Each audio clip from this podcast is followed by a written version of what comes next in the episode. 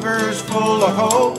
I've got the urge to walk the prairie and chase the antelope. Aspens gold on snow-capped peaks, the elk call me away. I can't keep my mind on working on this fine September day. I've got Nimrod neurosis, longbows on the brain. I'm an outdoor junkie through and through, hunts my middle name. My eyes are on the target, broadheads all fly true. Can't wait till I can get outside so I can fling a few. Welcome back to the TradQuest podcast. James Orr here, and Bob the Bow Hunter Borland. What is going on, Bob? Oh man, we just we just got done recording a podcast, and I am so fired up to go hunt some spot and stock mule deer right now. Oh man, you guys get out your pen and paper and start writing down notes because this one is loaded yeah, with good information. You, yep, if you have hunted mule deer or are going to go hunt mule deer. This guy is incredible. I mean, it, you you'll hear the stories. Brian Kelzer, we had him on last fall, right before whitetail season, and we never even got to the mule deer because he's also an insane whitetail hunter, and we just went down the rabbit hole, so we never got there. And uh, he really loves hunting mule deer. He's uh, he's killed some giants and you can tell from the stories he is just a hunting machine and a lot of tips in here. He was he's really good at explaining you know the the small things that uh, I think a lot of guys skip over when they're telling a story or when they get asked some of these questions. Don't you think, James?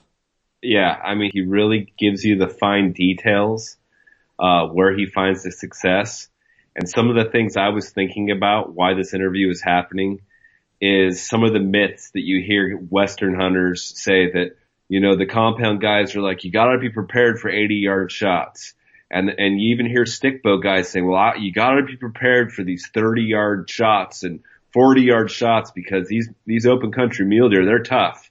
Well, that's not the case, uh, with Brian Kelzer. This guy, he's shooting them from seven feet, 10 feet, 10 yards, four yards.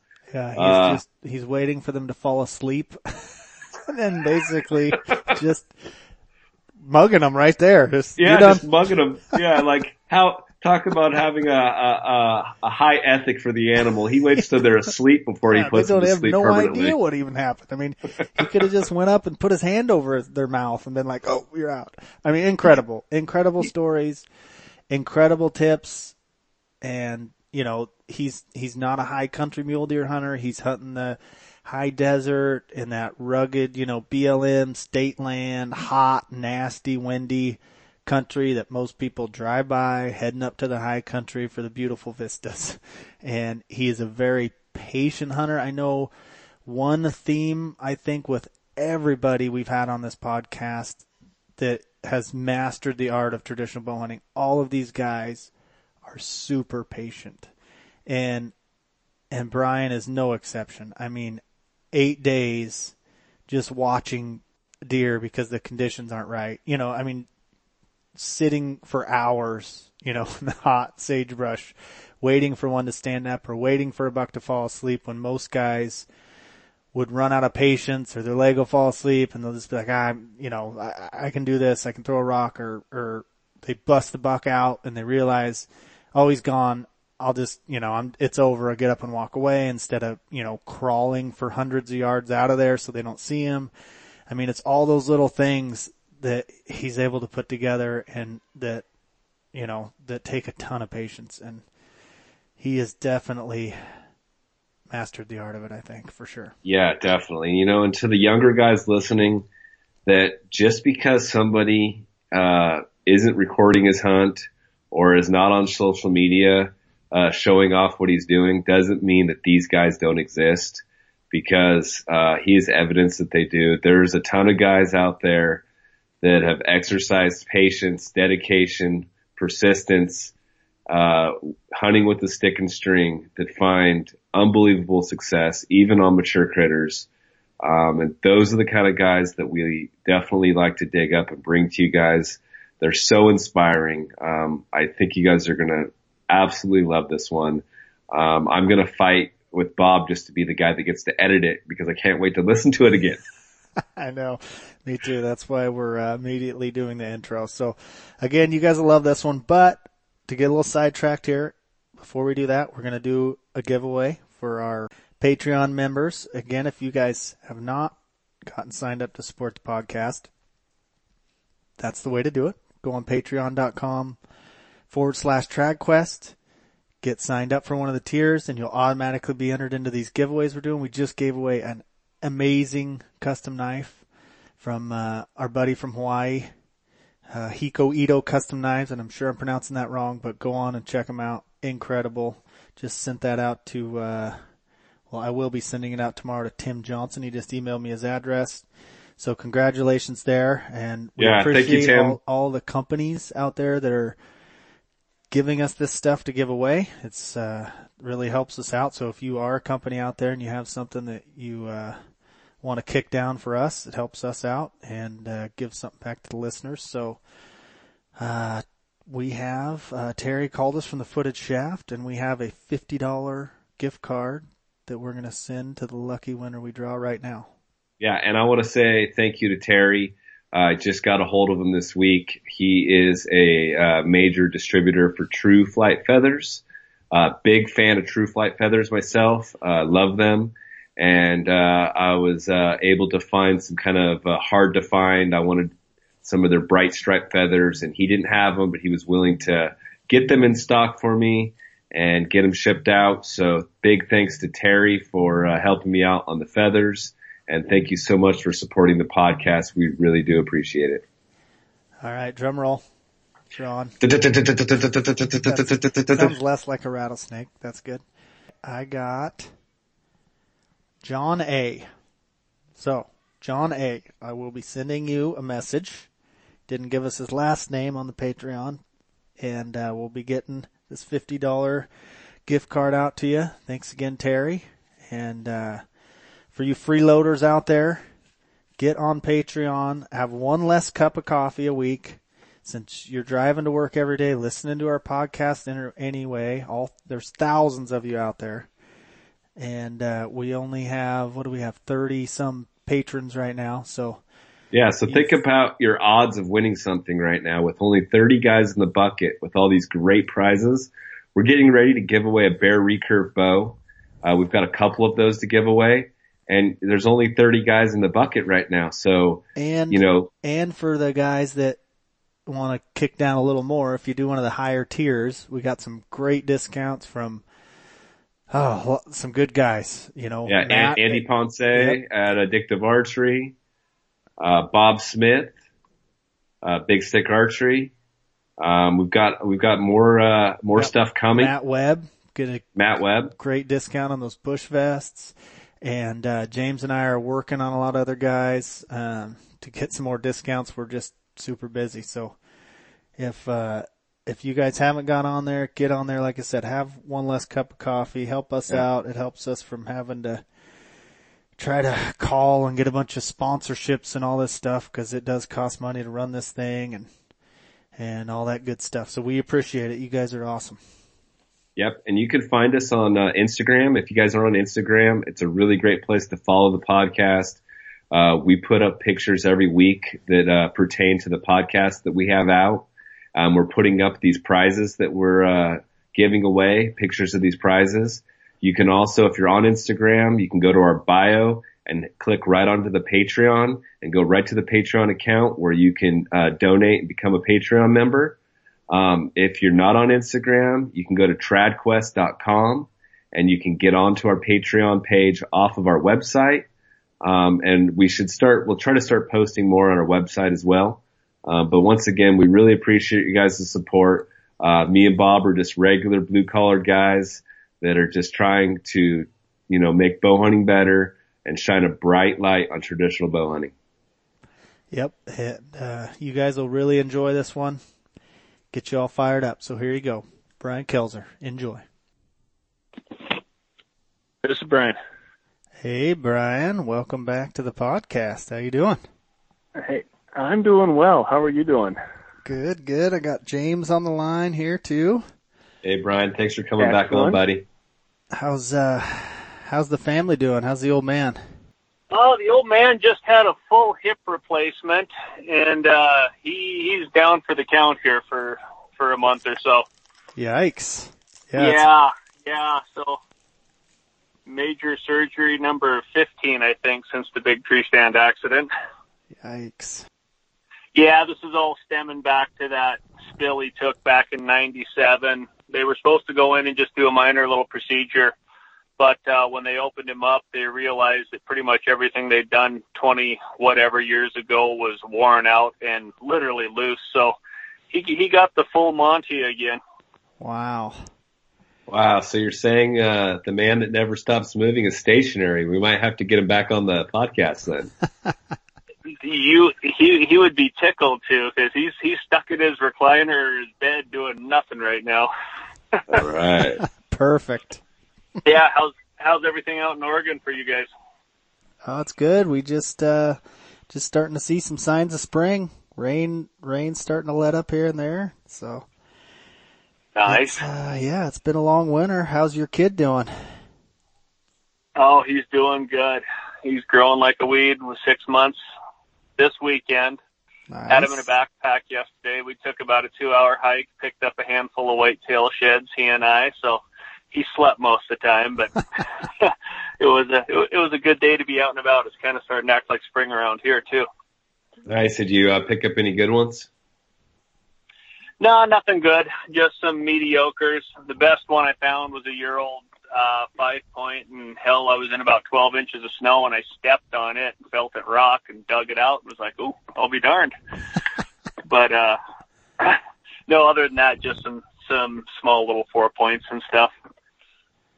Do you uh, shed hunt for mule deer sheds or? I I do a little bit. That usually coincides with uh, looking for elk sheds for me. Um, so we still got a boatload of snow in the mountains and all that, and the elk are just starting to drop around here. So come April, I'll uh, I'll go out and look for some mule deer sheds and elk sheds. Awesome. Nice. Well, I I know we really got uh, into the weeds on the whitetails last time, and we're really hoping to uh, focus on mule deer this time. If you're uh, good with that, that sounds great. It's awesome. Yeah, uh, when we talked to your dad, when we had him on, he said we have to get you on to talk about mule deer, because uh, he said you you have uh, got a pile of them down in your house, so James and I are both scheming on hunting this year, and we always are going back and forth between. We don't have whitetails around here. What do we got? Blacktails, mule deer, and elk, and so we're always like, man, we're one week it's we're gonna go do this and that, and uh, we've been kind of on the mule deer kick lately. So I told him, I said, we got to get Brian on, just for our Good. own selfish reasons. Good, yeah. Yeah, oh, so blacktails, mule deer, blacktails. That's something I want to do. Some just a miniature, a little bit smaller version of the mule deer. Yeah. yeah, but they act more like a whitetail, I think. They act a little bit of the best of both worlds, right there. Yeah. yeah. Well, come on out if you can. Uh, if you can handle rain and more rain and lots of rain, uh, come on out to Oregon. Yeah. We've got some great spots. Probably put an elevated rest on the old stick and some plastic fletching. Yeah, oh that's, gosh, that's not a bad route to go. That's what I, I've told James that a million Yeah. times. If I go back to hunting blacktails, I'll be uh I'll be having Trent make me one of his sweet rests and going for there. And, and Um, uh anyway, I'm just fine with wet feathers myself. Wet feathers, yeah. I put that uh that whatever that powder gunk is uh Yeah. on them, and it seems to seems to work pretty good. But yeah, rain does get a little old after a while. So, what does mule deer look like? How, how you've been hunting mule deer for a long time? Do you start scouting them early on? What does that uh, look like for you? and what what terrain are you hunting them into? Are you are you high country mule deer? Are you hunting them in the desert? No, Wyoming is my mule deer state. Okay. Um, our our whitetail hunting around here in Montana is is fantastic. Our mule deer hunting is so so. Um, and and growing up in Southwest Montana, I had I had plenty of access to whitetails, you know, ten minutes from my house. So I was pretty much a whitetail guy, uh, you know, through high school and all that, just with limited time and and all that. And I didn't really catch the mule deer bug. I bothered them a little bit when I'd bump into them in the mountains looking for an elk, but it was never my go-to critter, never the reason I was up there. And it wasn't until uh, 2007 that I went to Wyoming uh, the first time, dedicated just going mule deer hunting, and it it changed my life. It, it was it was incredible, and I've been back there oh, I missed a couple years, like 13, 14. I missed. I didn't go down, but other than that, I've been been to Wyoming pretty much every year since 27, chasing those mule deer. It's uh, completely different than what I'm used to. I'm I'm going down to the really broken, dry, arid, horrible stuff, uh, rocks and sagebrush and nastiness. So high and, desert. Uh, that's where high desert biome exactly. Yeah. And what's the availability for tags uh, in Wyoming? Can the guy hunt that uh, every year from non-resident perspective?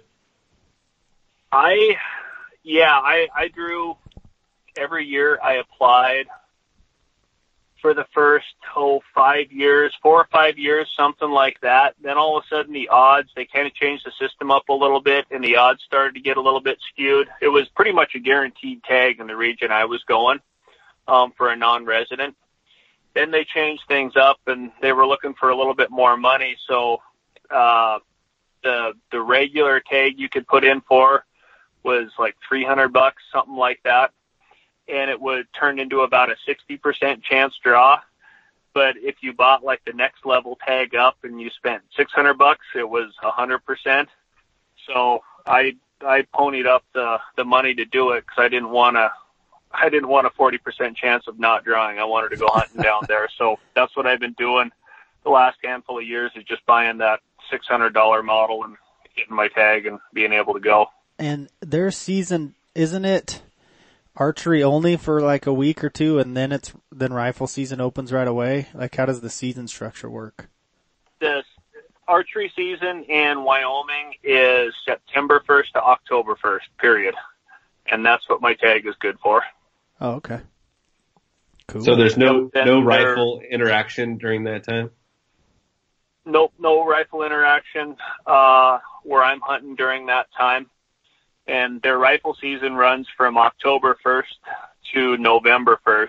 And the reason the Wyoming has great mule deer is they're not blowing them up with rifles in the rut. There's there's no mule deer hunting in November uh, down there in Wyoming. So that whole month of November, when they're being dumb and coming down and standing by roads and all that, they're they're not getting shot, which is our huge problem here in Montana. We can hunt mule deer all the way through Thanksgiving here in Montana, and they get silly and start chasing ladies, and they they don't last long come rut. Sure. So, do you find uh, starting September first that in the Wyoming region that you're hunting that the bucks are stripped of their velvet at that time, or is it a percentage? Could you elaborate on that? Uh, first of September, I would say 90% of the deer are still in velvet. Um, wow. It's about uh, that that second week you get to maybe 50-50, and by the by the third week of September, they're all they're all stripped. Okay. That that's different than Oregon, isn't it, Bob? Uh, no, I think you know our season opens the last full weekend in August, and they're usually they're usually in velvet for about a week, week and a half, depending. You know, like I'd say by September first. Um, usually there's still some bucks in velvet running around, but yeah, it seems like uh, I know Colorado too. Those guys are hunting well into September and killing velvet bucks. around here, it seems around the first. Yeah. You know, they're going to be pretty much you know stripped out, especially the bigger bucks. So I think they're yeah. a little bit behind us. Further out that way you go, it seems. Okay, that's what I was thinking. And that's how we are a little bit in Montana too. Usually by that first of September, so the the bigger bucks are all out of velvet here in Montana as well. So, do you make it down there to some a pre-scouting trip in the summertime, or do you just uh, kind of go to the same areas that uh, you've been going to in the past, or what does that look like for you as far as game plan? I've only ever gone down scouting one time down there uh, preseason, um, and that was a couple years ago. I started. Uh, I got in kind of a friend of a friend um, circle. Ended up getting on a, a pretty cool place down there it is okay for mule deer, but the fantastic thing about it is is it butts up to a bunch of state and BLM land um, that uh, that is accessible, but it takes a four or five mile walk for somebody to come off a road to get there. And I'm able to to get through these folks' place and get to the edge of it, and then I just have a, a boatload of country that I can just go look over and I scouted before I hunted a few years ago down there, found what I wanted to see, but I checked out the, the Google Earth and the onX and all that stuff and looked over it. So I had a pretty good idea where, where the good bucks were going to be if there was any down there. And I ended up finding the, the deer that I ended up killing that year on that scouting trip.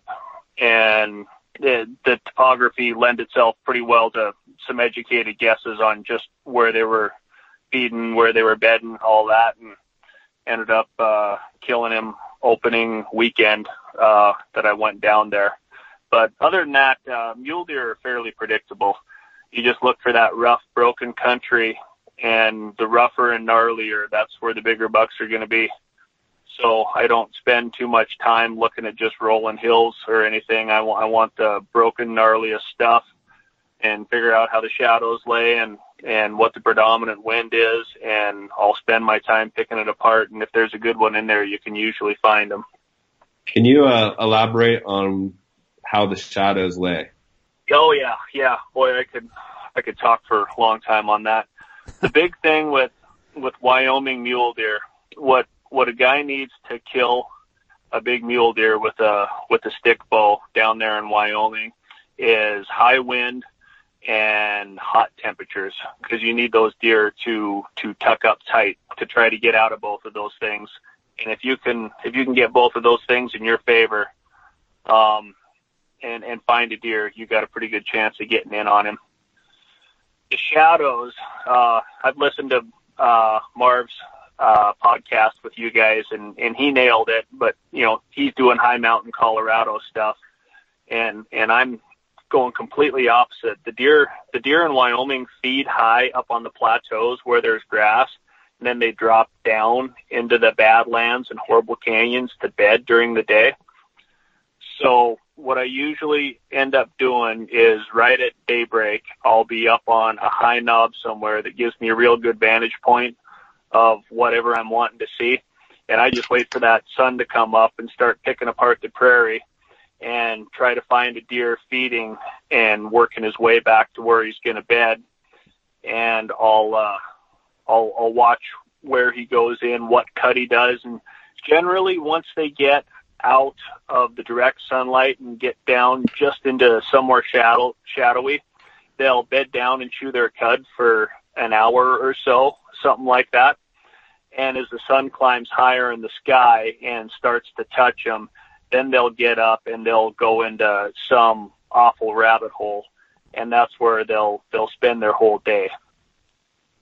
And uh so just understanding how the sun comes up and where the shadows are going to be first thing in the morning you got to place yourself on a vantage point where you can see those shadows because if if you're if you're not where you can see the shadows and you're just looking at sunshine you're you're never going to see those deer once they drop off the plateaus so, so you're saying you want to be able to see into the shadows, but not, yep, not have the sun direct. Cause I know I read an article a long time ago Randy Ulmer wrote and it was, it was about this thing and he said a lot of guys will set up, you know, with like the sun at their back in the morning, which he said he doesn't specifically because of that. He says that, you know, as the sun's coming up, he wants, it might, you might have some time there in the morning where the sun's messing you up, you know, it's hard to see because of the glare, but he's like, you want to, that's yep. where you want to be.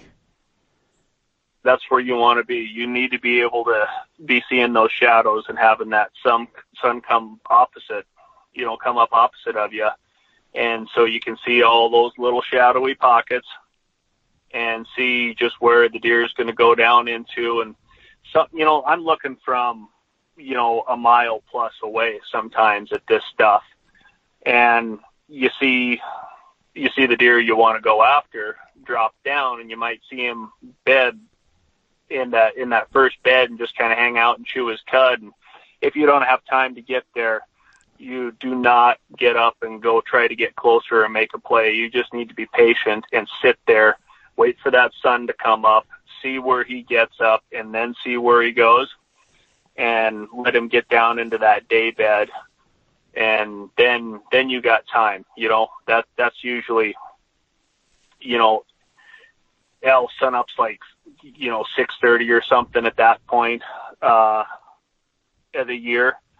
So you you pretty much got until about eight o'clock uh, to hang out and wait for them to to get up. You know, depending where they are, how steep the terrain is, and geez, you got from eight o'clock to five o'clock in the afternoon probably before they're going to get out of that bed again, their day bed. So you, you got plenty of time to work with them then. And what do you do if, say, you're glassing in the morning like that, and a buck drops down into a cut? and you don't see exactly where he bedded. You, you follow what I'm saying? Like he goes out of sight and you just Yep. can't pick up. Are you going to leave that buck for another day or are you going to slip in there, risk bumping him and try to get a closer look? You know what I'm saying? That completely depends on the topography. Usually, a deer will not bed. Uh, his day bed will not be in any little cuts that are running east and west because that sun will will be in there too much. They like the north south cuts. Uh, it it affords more more shadows and just stays cooler. So if you see him drop down, and depending on some of these badland fingers, you know, a, a big gully will turn into 20 little fingers towards the bottom. And, and they all kind of just weave and you can kind of go by process of elimination, just looking and seeing what, uh, what's going to afford the most shadows during the day. So you can eliminate a handful of them. And if there's a place you can get you can't just cruise right in and try to pop over each little finger and look in because you're all you're going to see is a deer running away. But if there's a chance to try to to loop a canyon or do something and get a better look, yeah, I'll I'll work that angle a bunch and try to find them. And sometimes those things are just like Houdini and they are plumb gone, and I'll just leave them be for the day. There's nothing I can do for them, and I'll be back there in the evening somewhere trying to see, and I'll be darned if at about five or six o'clock, all of a sudden this deer will walk out of somewhere, and it's like, where where did he come from? You know, what badger hole was he in all day long that he couldn't be seen? Is is water a factor when choosing uh, a location? There needs to be some water. I, I honestly, uh, my friend Mike Barrett that we've we've spoke about before, the mule deer guru, he he swears that mule deer don't really need water and they only eat rocks. Um, and sometimes you think that's true because there's there's so so little water in so much of that country. Um, there's a few. This place I'm hunting now, there are a few stock tanks. Uh, they run some cows on their property, and those big mule deer, they'll get up and they'll walk a mile plus uh, after dark to go get a drink of water at one of these stock tanks, then turn around and and be heading back for the Badlands. You, you don't catch a big mule deer buck at water uh, usually during the daylight. In in my country, I'm hunting anyways. Yeah. And so speak a little bit on the wind. You said you want some high temperatures and a lot of wind and maybe explain to the listeners why that's important. high temperatures, basically what it comes down to is the more miserable you are out there in the wind and and the hot, the better the mule deer hunting is. Uh, these mule deer tuck up so tight in in these little muddy cuts and holes sometimes I've been five yards from these deer and I know they're there and I can't see them. And when you're getting that close to a big mule deer on a bluebird calm day, there is no way to pull it off. You need you need a good breeze, rustle in the grass and the sagebrush to have any chance at all of getting into to stick bow range on one of these things. So when I wake up in the morning and that wind's already rustling the grass real good, I'm I'm plumb excited. And if I know the temp's going to be 95 that day, I put on my my sunscreen and in my little boonie hat that gives me some shade over my eyes, and I go out there with a smile because it's a deer killing day. so, so tell me about the days. I mean, we plan our vacations, most of us, right? We're going to go for a seven to 10 day or whatever we can allot ourselves. And what are you doing on the days that you don't have the wind? I mean, how do you make the best of it? And what, what is your tactics then? Stay back and watch. I'll, I'll be up there at, at my vantage points in, in the morning. Uh, just, just like I would be if it was a good deer hunting day. I'd, uh, just, just be watching them, seeing who's out there, maybe seeing, trying to find a different buck. Maybe I've already found a buck that I like. I'm just getting a eyeball on him watching him go to bed, and then you just leave him alone for the day. It's a lot like going to Alaska, you know, on on the rain days and stuff. You can figure you're going to lose probably half your hunt to lousy weather or fog or something. Same deal with a bluebird, nice day.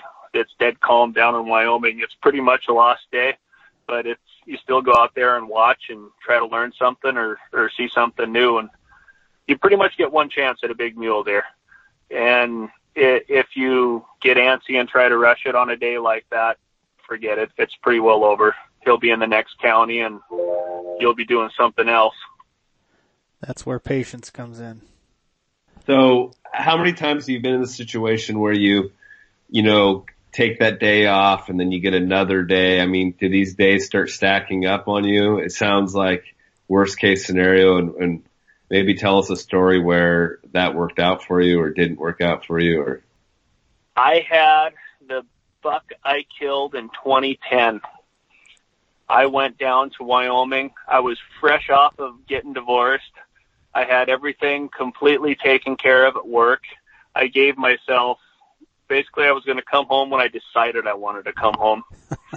and I got down to Wyoming uh think that year I went down the second weekend of September and I hunted for a week and I either had dead calm days or I had dead calm and cool days and those deer weren't tucking up and they were just laying more out on the open hillsides where they could see real good and I couldn't do a thing with them. And I burned seven or eight straight days basically doing nothing but just looking at deer because I I couldn't do it. It was so calm. You couldn't get within a hundred yards of the things, especially in that crunchy, nasty stuff down there. And I ended up seeing a heck of a nice non-typical. And I spent, I found him probably right at the end of that, oh, seven, eight days, something like that. And I spent five five more days down there.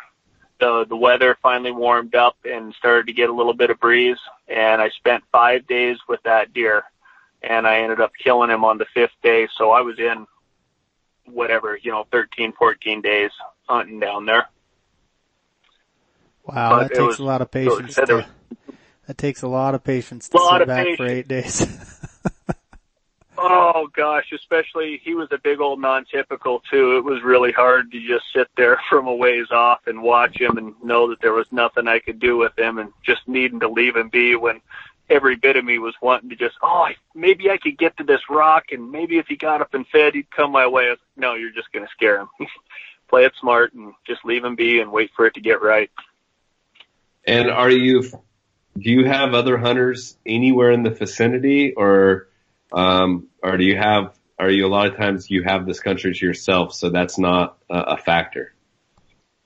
You know, the last few years, there's uh, been uh, myself and my good friend Bob Morton. We've been going down and hunting together Uh, his son Tom hunted with us this year, but uh, that's kind of their busy season for them. They're just coming off hand. They're ranchers, and they don't get as much time down there uh, as I do.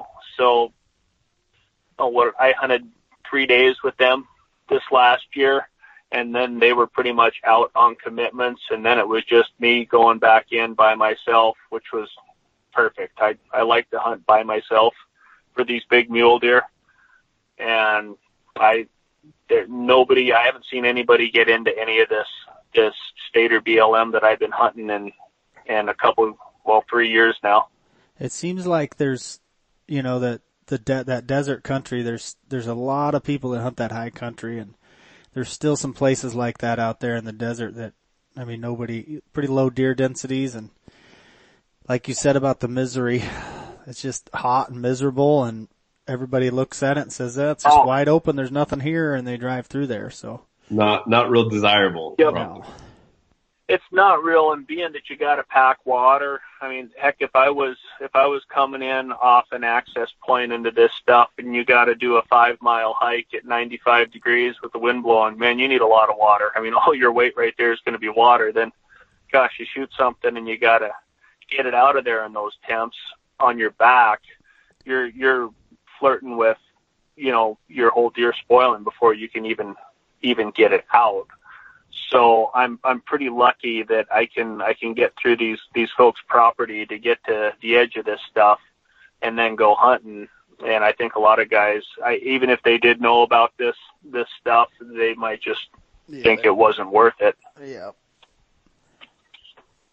not gonna put in the work that's for sure Not going to put in the work, and you know it comes down to an ethics thing there too. I mean, a big set of horns doesn't outweigh you know just letting know pretty well knowing that your deer is going to spoil and you're just going to be coming out of the hills with a set of horns and nothing else too. So, I mean, I got to give people kudos for for not going in on a place where they know they're going to lose all that meat.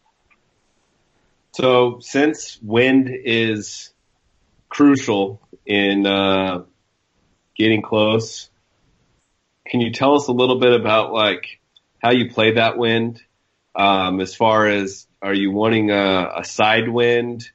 Um, are you wanting wind straight to your face? You know, crosswind, and how close are you trying to get to make the shot with this kind of wind?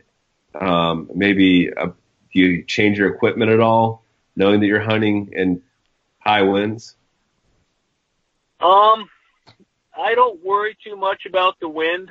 Most uh, most of the deer I've shot, three of the big mule deer I've shot down there have been sleeping in their bed, and I've shot them. The buck I killed this year, I shot at about ten feet.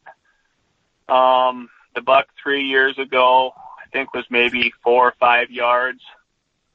Uh, another one, same deal, four or five yards.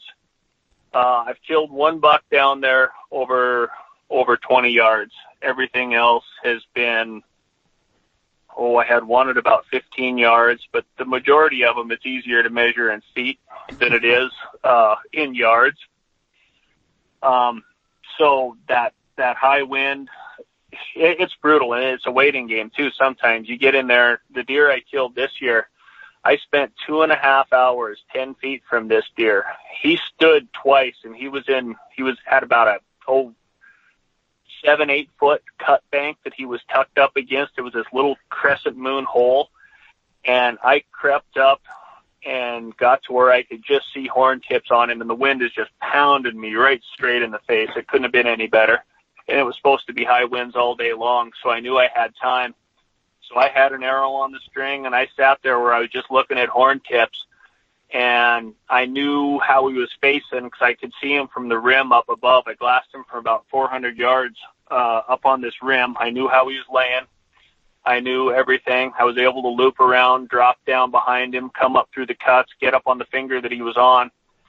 And then I realized I could do absolutely nothing with him because it was kind of the mud almost made a bit of a cornice. So he was tucked in under the bank and I knew it was just going to be a waiting game because they they get up and they stretch during the day, just like we would if we sit too long one position. Something starts to get tired and want to go to sleep, and I knew I just had to wait. and he got up probably 20 minutes after I I got him positioned right above him, and he stood, and I just leaned back to where I was still only looking at horn tips and going to see if he took a step, turned his head away, something. He never did. Laid right back down. Oh, an hour or so later, he got up and did the same thing, but this time he repositioned his body against the bank, so his body was going away from me instead of tucked under the bank at me. And I let him lay down, and I knew the way his head was. I was able to peek up just enough that I could see his butt and his horn tips, and I knew how everything was positioned, and I had a little cut in the mud to shoot through, but I needed him to go to sleep in order to do that. So I just waited him out, and it was another hour or so, and he finally got drowsy, and I saw his horns start to sink, and then he kind of jerked him back up, and then his horns start to sink again, and then I saw him commit to putting his head down, and they'll nap just like an old dog during the day. They'll get on their side and just lay flat on their side and sleep. And I let him get that head down and, and get comfortable, and I gave him a minute or so, and I just peeked over that edge and got to where I could see his chest, and I just leaned right over and shot him in his bed. Well, he was he was out cold, and he took off down the canyon, and and died a couple hundred yards down the way, and it worked out great. Oh man, that sounds awesome. Oh. You could have, So- I mean, you're that close. You could have just taken your knife out and jumped on him. He Uh, was oh, sleeping. You should have tried right to on. ride him, Brian. Oh yeah, that's a great idea. I did Uh. try to touch a, a deer a few years ago. I was just reaching for his horn, and he caught me when I was oh two feet away, something like that, and I wasn't able to get a hold of his horn. But uh yeah, I, I like being that close. Oh, that's so incredible, man. That's Oh, what it's so- all about right there. The heck with throwing rocks. Oh, just, absolutely. Just get up to two feet on them, right? Well, yeah, wait till they fall asleep and just, that's a, Yeah, That's the best I way did to that do on another buck. Yeah, So- I let him go to sleep. I played the same game, got in on him, and just waited him out. But luckily, he'd been in that daybed for a while, and I only had to give him oh fifteen, twenty minutes when I got him position. And there again, his horns sunk, and I leaned right up, and his eyes were closed, and his head was down, and and I think he was about four yards or so. And ended up shooting him right in his bed while he was sleeping too. Then he damn near ran over me. He come boiling out of that cut. He didn't know what happened or where that arrow came from, and he went by me at probably five feet. I actually jumped out of the way because I thought I was going to get impaled when he came bombing out of there. and these, these aren't little bucks either. I mean, these are, these are mature deer that have been around a while. Uh, right? These are mature deer that have been around a while. Yeah. oh, that is Yep. incredible. Yep. See, I always Wow. get, I always get, James and I were talking about this before we got you on here. I think our problem is we always get in position, which usually isn't five yards, it's like 20, and they're beheaded, bedded behind a piece of sagebrush or something, and we're like, alright, well it's getting hot. Let's start hucking some rocks, or, or let's do this or that, or if I just keep sneaking closer, he'll just stand up, and, and that never No. works. No, So- that never works. and I don't think so- that ever will work. So tell us when you are at that where a lot of guys stop at that 20 yards or 40 yards. You got that wind in your favor. I get that. So, I mean, that's huge. But tell us, I mean, you got your boots off, I'm assuming. Like, what, what are some of the little nuances, some of the little tactics and techniques you're using to get into this spitting distance uh, of these bucks? in this broken, horrible country that I'm hunting, generally at 20 yards, you can't even see the deer. So hell, there's there's sometimes I don't have to actually like sneak or crouch until the last 10 yards or so because they're straight down off one of these mud banks. I can just walk super quiet and slow, basically straight upright, uh, and until just that last little bit when I'm starting to look for horn tips, and then I'll I'll crouch down. Um, but I'm going to go back to taking the boots off. That that's a huge no-no. If, if that deer, I'll go back. I lost my boots once on uh, trying to stalk an antelope because I read that's what you're supposed to do. and I ended up out in the sagebrush in the prairie stalking this antelope, and he just kind of kept moving. And I, I snuck in on him, and then he'd move a little bit. And it wasn't because of me. He was just kind of doing his antelope thing. And pretty soon I'm like 300 yards from my boots out in the prairie full of cactus, and my feet are just killing me. I buggered it on the antelope, end up having to go back, try to find my boots, figure out what piece of the 8 million pieces of sagebrush I, I put my boots behind and wander around for an hour and my feet were so swollen and bloody and what a mess. No, there's there's these little sneaker boot things. I can't remember who makes them, but they're these uh soft felt material with just a velcro flap over the top and they slide on over your boots and they have this real nice layer of padding. It's kind of like a huge moccasin. Yeah, I it's keep called those a in my pack now. it's called a safari uh Well, super they have a few bear's Yeah. feet, Yeah. sneaky feet, or something like I, that. I've got some. They're the Safari Super Sneak Sneaky Sneakers or something. They're they're all fleece with the Velcro, and they got that like. You got it. Yep, it's the Fari. and I Dreadlocks. just call them my sneaker boots. Yep, Yep, I got. I A, got I like ha- four pairs of them. I got some of those. Yep, those Okay. things are the ticket. You don't want to wear them all day long 'cause you'll you'll sweat in those things. And I tell you what, in steep terrain, there's no tread on the bottom of those things.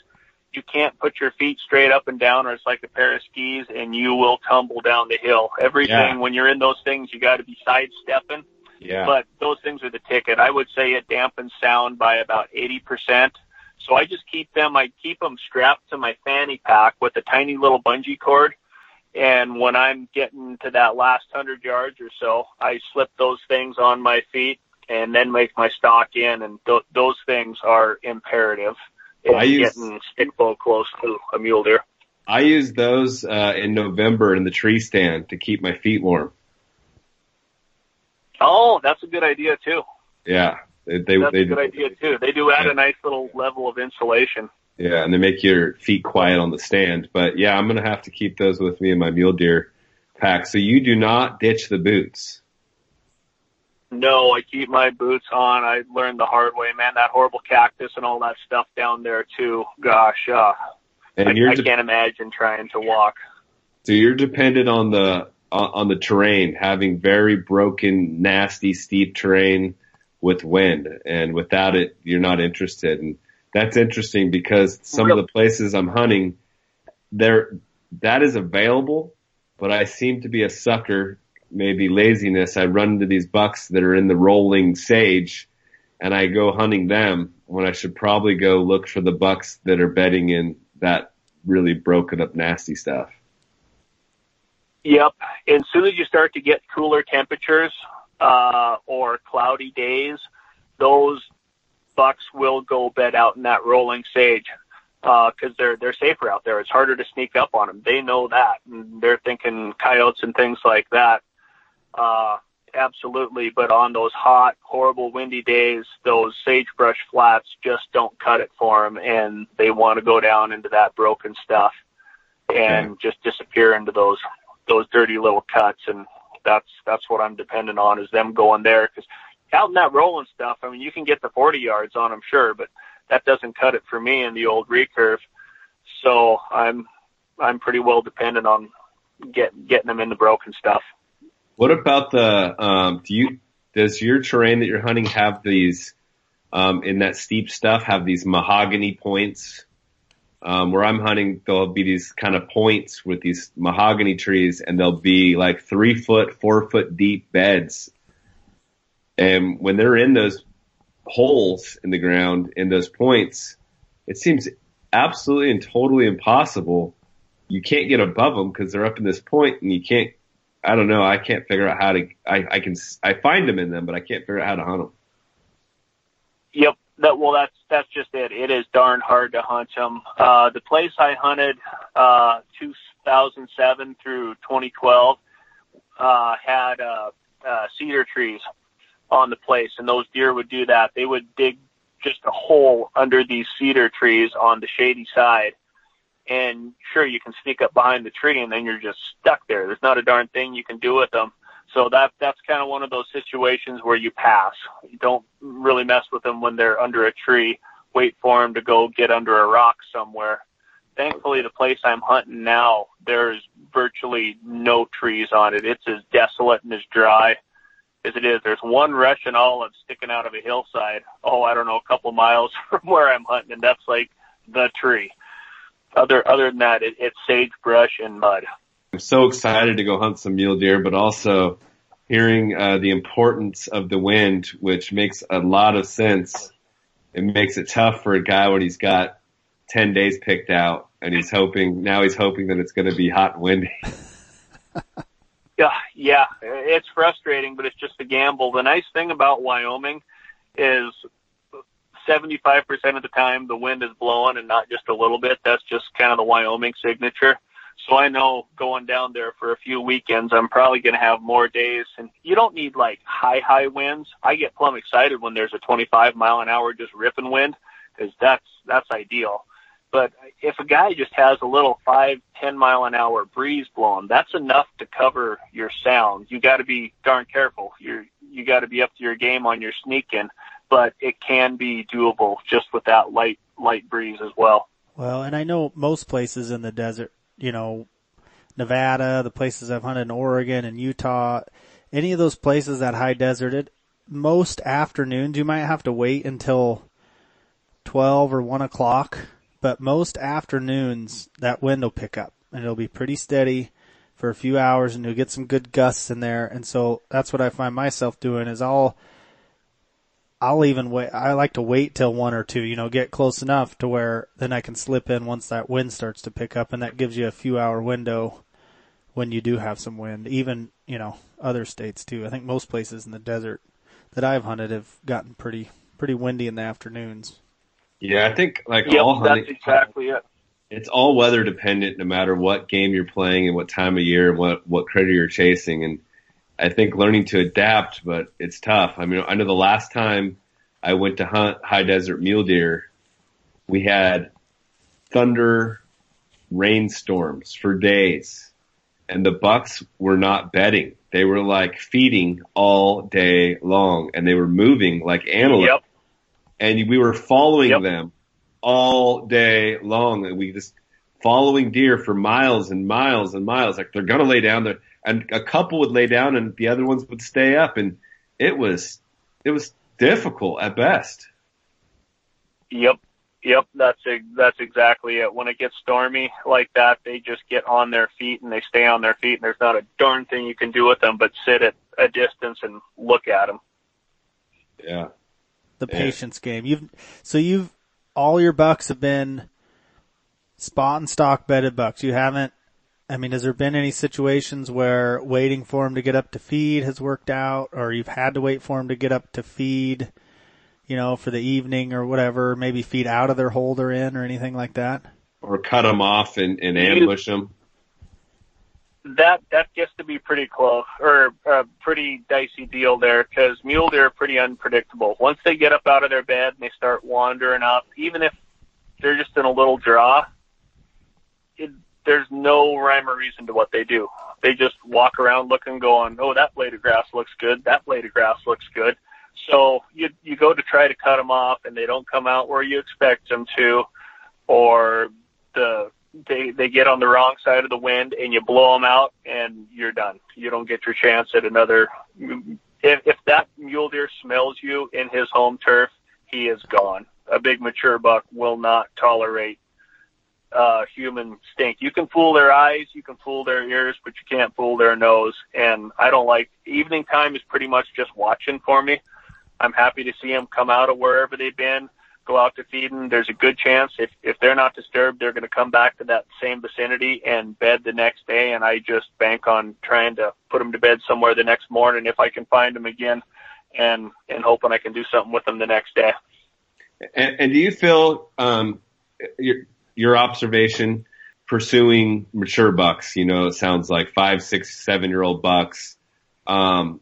If the guy is just looking to shoot any mule deer buck, looking for a you know a two year old, um, are these hard fast rules or are these bucks um, a little more forgiving just the, by all the time you've spent watching these deer and the mistakes you've made?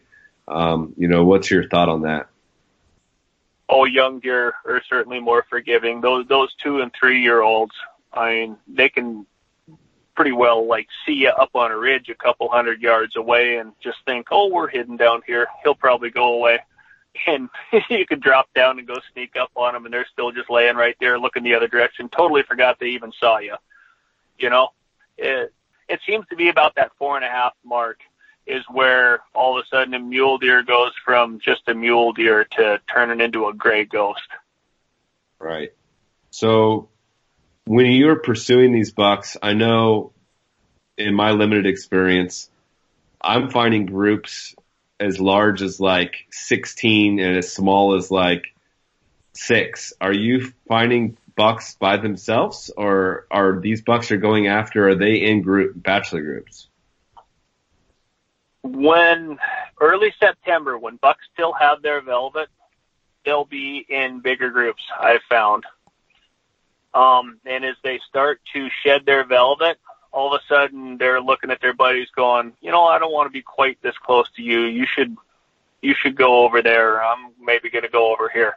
So it, it's been way handier finding hard horn bucks. I mean, a group of 16 deer, you about don't have any sort of chance unless you got a good one bedded on the very outer fringe and everything's perfect. That's, that's damn near impossible. But I've killed, oh, think two, two deer that I've killed down there have been with a friend and only one friend. Other than that, they've been single bucks.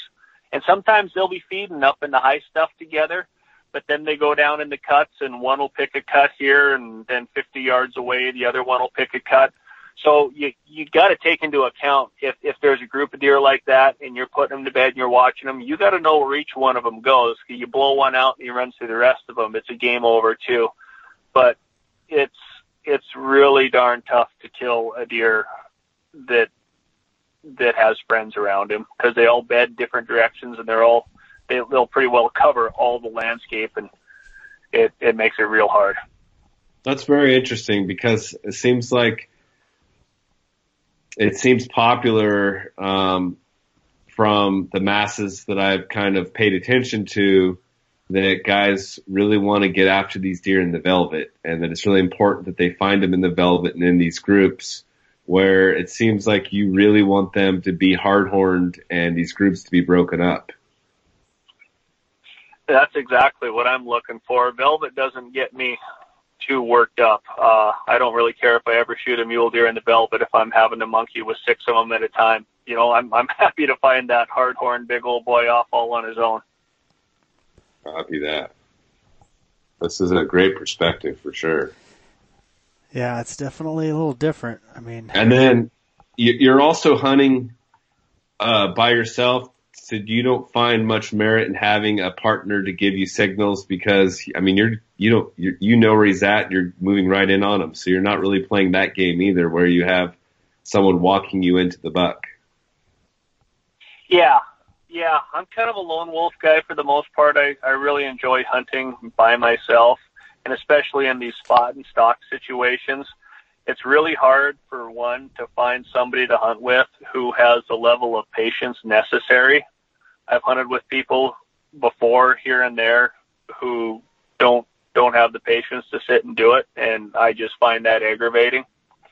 And I, I'm much happier to just auger in and do my hunt exactly how I want to do it by myself. Find the deer, put them to bed. Know I got the time to go in there, and if I make it happen, then it's all on me. And if I mess it up, it's all on me, and I'm fine with that. And that's that's kind of how I prefer to roll. Yeah, that, that, uh, I mean, it makes perfect sense. So besides the wind and the terrain, is there any other little small nuances that, uh, you know, that may, maybe uh, give us some, another secret or two from your bag of tricks? I mean, some things you're looking for, uh, besides them just being asleep? Well, yeah, sleeping is real handy. You know, I've kind of given you some of them they're looking for the cuts that that afford the most shadows. That's that's paramount. I mean, big mule deer are like vampires. It's like the sun touches them and they're gonna just turn to dust. They want nothing to do with it. Um, the winter booties. That's that's the big thing.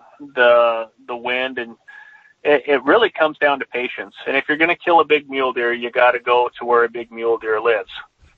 So if that's what a really turns a guy's crank, you got to do your homework and and figure out where a big mule deer is going to be. I found one canyon back where I hunted from seven to to twelve. This one canyon had everything it took to make a big mule deer happy. And when I went there, I would go to the same little canyon and glass it from the same knob a mile away every morning that I was down there hunting. And I killed a big mule deer in that canyon every single time I went down there. I didn't bother looking anywhere else because it, it was just the right place for a big deer. It afforded, there was a little bit of water in the bottom of it. The cover was awesome. The shadows were awesome. It was harder than heck to see from anywhere. And a big mature deer that's been through uh, a handful of hunting seasons wants the most secretive place he can find. And that was it. And I just had to be patient and wait. And that little canyon rewarded me every time I was down there. Is there a food source? I know that you're not getting them feeding, but they've got to they've got to feed. You know, if it's nocturnally, uh, is there a food source Yep. when you're looking for that location? What are, what are some of the um, attributes you're looking for besides what you just explained? the benches and the little plateaus, the high stuff will usually have the grass. Those, those cuts in those canyons are so steep and they're they're mostly made out of mud, you know, and they just slide and ooze around.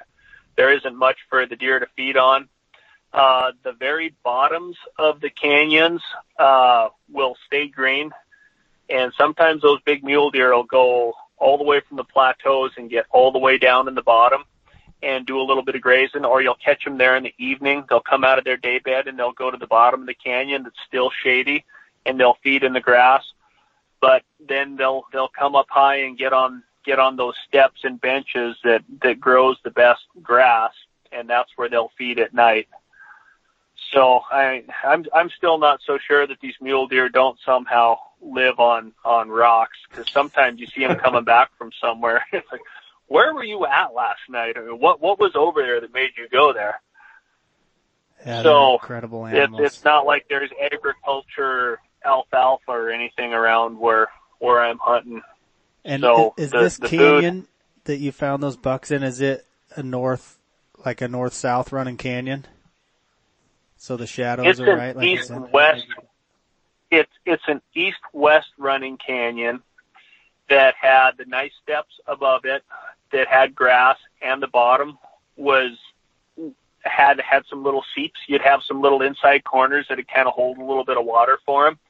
But all these fingers would come off this east west canyon going north and south, so these deer could drop down and just pick, you know, one of a hundred little fingers to tuck right up in and have shade all day long. And when the sun does start to catch them, they can move six feet to the other side of this straight down little muddy cut, and they're they're back in the shade for the rest of the day. And which was nice because I could get on the edge of this canyon and I could look at those cuts, and I would just work my way down the edge of that canyon during the day. And it was only oh, the whole thing was probably a mile and a half long but there was probably three quarters of a mile of it that had the real good little cuts. So I could just peek all those little fingers in succession and move down it and try to find a set of horns sticking out of a hole in one of those little offshoots. So you're starting the day in a canyon like this facing the west. So the sun is in your eyes when it comes up and you're glassing into this. And then once you have located the buck and he's moving to bed, now you're going to relocate to your glassing spot. So waiting for him to relocate his bed. Is that, is that correct? I will, yeah, you're, you're starting with that sun coming up in your eyes and you're trying to, to catch them coming down. Usually they don't move too far. Once they drop into the Badlands, they have a place in mind and they're not going to move up and down the canyon real far. So if you see them drop in and you don't see them bed, you got a pretty good idea they might be within a hundred yards or so, and you just try to relocate yourself and start picking apart all the little pockets in there and see where he hunkered down into. And if you have a high enough vantage point looking down, you can generally find some horn tips. Sometimes it's real hard to see, and sometimes it it, it takes some hours of just tearing stuff apart. And it might just it might just take him doing nothing more than moving his head once when you're looking through the scope at the right spot, and all of a sudden you go, "Aha! I couldn't see you until you just shook your horns a little bit, and you saw a little flash, and then you see what you can do with them."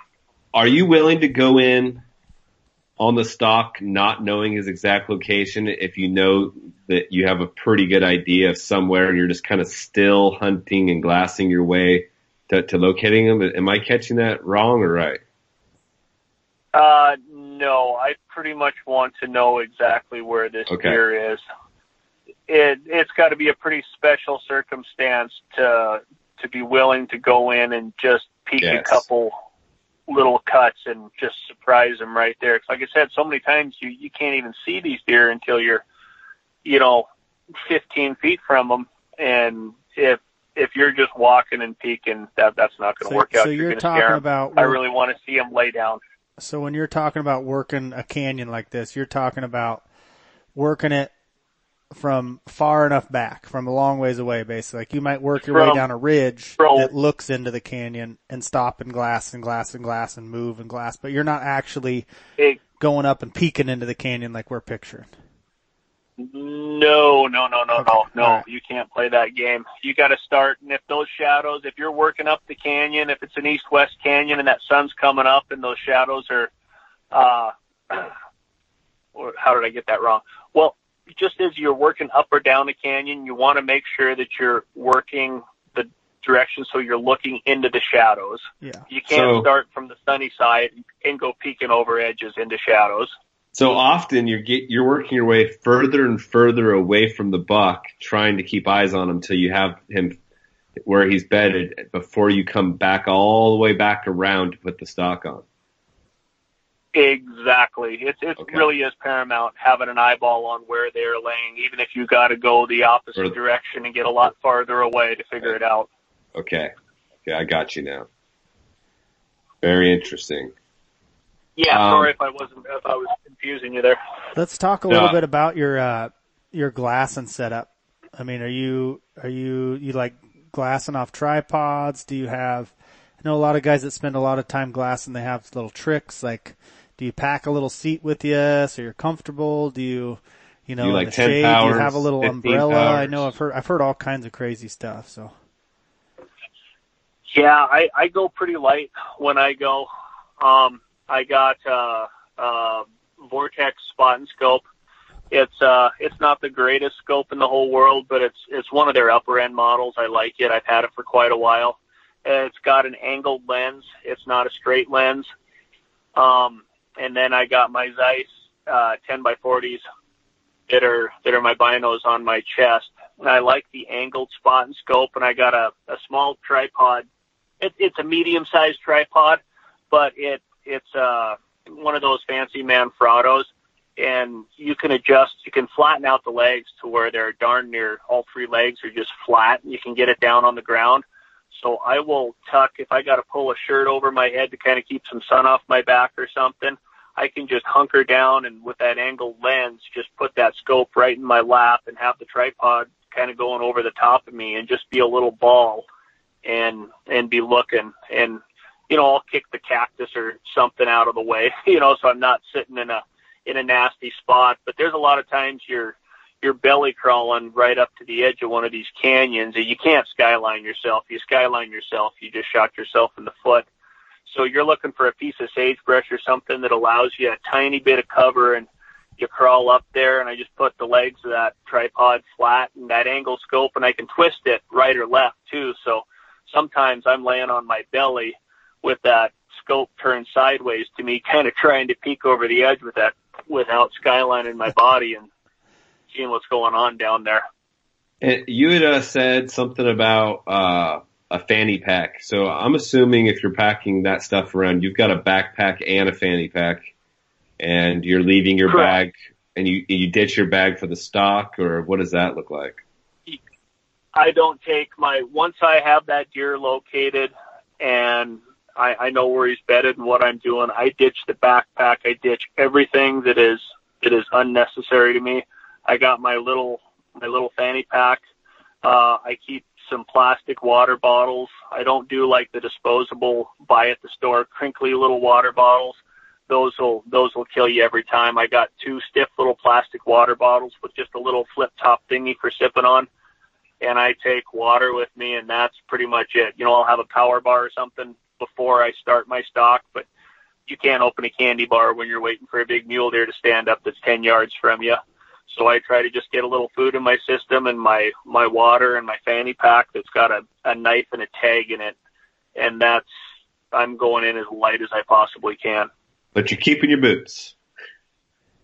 But I'm keeping my boots. a little bit of sunscreen too. That sunscreen will save your life. I put sunscreen on my hands and a little bit on my face. Uh, I do that unscented Johnson and Johnson. It goes on oil free. It's not greasy or nothing like that. And boy, you'll you'll get a dirty burn about the time you're stuck for two hours uh, waiting out a deer and half your body is catching sun.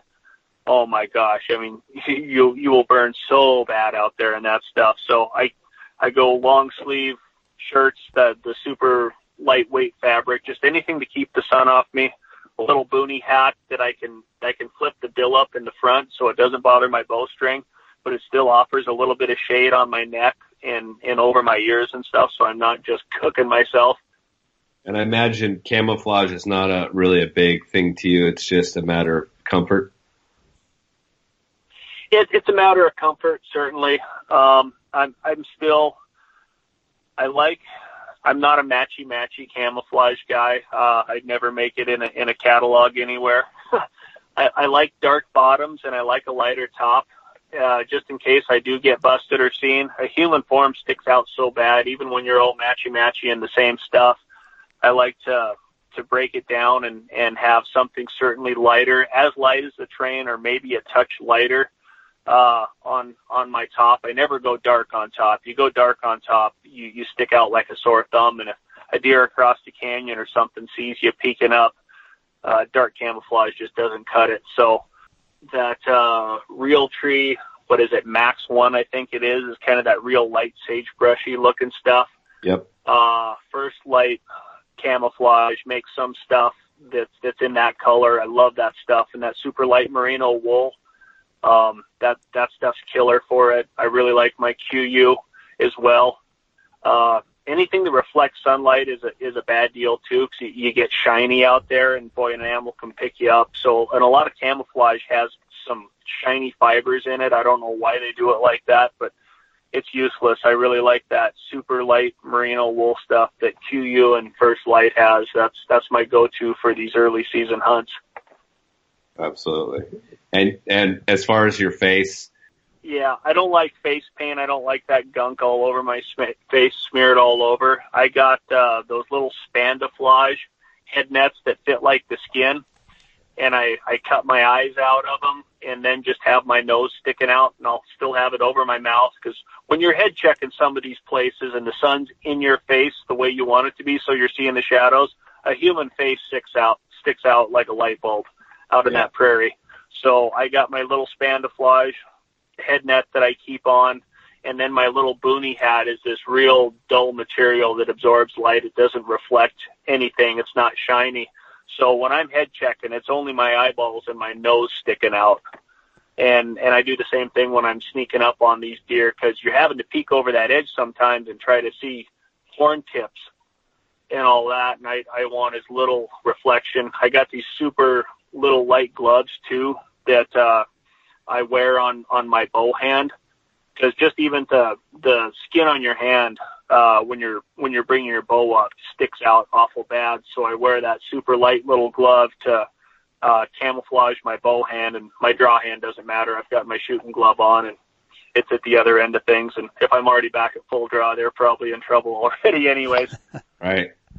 So what about your bow equipment? I know we've probably covered that on the last one, but what is uh what does your equipment look like these days? What's And- going And before we get to there, is there anything you do to camo your bow or your quiver or anything like that? Um, I, I don't camo my bow. Uh, my my long bows I shoot have a I like snake skin. I got the snake skin on the outside of the limbs, and Uh, all the bows I've had made have a matte finish on them, so they don't, they're not like the old bare, you know, glossy shine in the sunlight, you know. Uh, I've got one bow that is, that is spray painted with a, with a flat spray paint on the limbs because it, it did kind of have some shinier limbs and I liked, but, um, my Schaefer silver tip, uh, 65 pound old reliable go-to bow that Dave made for me back in 2003 is, is my bow of choice for for going mule deer hunting. It's comfortable. Uh, I'm warmed up and my muscles are feeling good. So 65 pounds isn't an issue pulling back, even when I'm been sitting there for a while with them. And it's it's got uh, yeah, real real nice matte fish finish on it. It doesn't reflect light, so I, I don't bother with that. What's your arrow setup? Right now, I'm shooting the Easton uh, traditionals um, the the 500s. I got a 50 grain insert I put in them. Then I'm shooting 150 grain VPA, uh, three blade, non vented, uh, you know, cut on contact, sharpen yourself kind of head. Uh, it's a, it's a, not a super heavy arrow. I think I'm at 525 or 530, something like that, but it shoots real nice and flat. It, uh, it just really works out of my bow setup. I, I like it a lot, and I'm a carbon fan too. I used to shoot wood and make my own arrows and do that whole nine yards, but boy, I appreciate the forgiveness of that carbon and just don't have to worry about much with those things anymore. Yeah, you're shooting the fake wood now. yep, the fake wood. the fake yeah. wood. That's uh, and then exactly. You, you, Exactly. Why do you choose the three blade over the two blade? This is always a good argument in the traditional community. Yeah, I shot two blade for a long time. Um, I switched to three blade in about 2007. Actually, it was the first year I went mule deer hunting. I I shot Zwickeys and Magnus for a long time off aluminum arrows. Then when I switched to carbon arrows, uh, I switched to the Magnus that already had a an insert seated in them, and it still took a lot of work to get them to go. And I killed a few bears, and I wasn't very happy with the blood trail on them. I'd never been completely keen on the blood trail on a two blade head. I mean, if you hit them in the right spot, it's a done deal. But if you if you hit them a little far back, I just never got the blood I was wanting out of a out of a broadhead and I switched and started shooting three blades and all of a sudden there was a heck of a lot more blood on the ground in about any circumstance. And I didn't have much for penetration issues, uh, going from three blade to two blade. And then when I started, I found these VPAs and they're a hard steel. They're, they're a tougher head to sharpen, but once you get on an edge on them, holy smokes, they're crazy. And pretty much everything I've shot with those things for a good handful of years. I've had complete pass throughs all the way from elk to, you know, black bears and, and all the deer and stuff. So I, I, I'm willing to sacrifice a micron of penetration for a nice three blade hole that I know isn't going to seal up on me. Yeah, that makes uh, perfect sense, especially um, now, are you shooting the three blade head even when you pursue um, elk? Yep. yep. Yep. That three blade non vented 150 grain has pretty much been it's it's turned into my go to for for everything I hunt. Yeah. And do you sense. just file sharpen them? How do you do the sharpening? Uh, flat stones. Flat stones. I got a, a coarse, uh, a medium, and a fine, and usually it, it just takes a little work out of the package to get a good edge on them. You know, if you shoot a critter or something, it takes, you got to hit it with that coarse stone to get it back if you're in rocky, gnarly stuff. I've shot a few critters, honestly, that I've picked my arrow up that's laying in the dirt or stuck in the dirt and I take it out and it's like a few brushes with a fine stone and it's right back to sharp. It's a very hard steel. So I keep it just one of those little tiny G5, uh, flat stones that have a, uh, kind of a finishing edge and then a, uh, medium edge on it, uh, on, on the two sides. I'll keep one of them in my fanny pack and I'll just touch up my broadhead every once in a while, but Yeah, the the two blade heads I used to shoot, I, I do like a 10 inch mill bastard file, and I put an edge on them that way. But I, I don't do that with my with my three blades. Yeah, because the three blade, you just you're laying it flat on the stone and doing two two edges at once, right? Yep, two edges at once, and just trying to keep a nice even stroke. And I like to go sideways. Some guys push forward, some guys push back. I'm I'm a pretty big fan of of going sideways and and back towards me. I don't ever really push forward, but back uh, forth, sideways back and forth, me back seems and forth. just just one direction. I don't go back and forth and back and forth.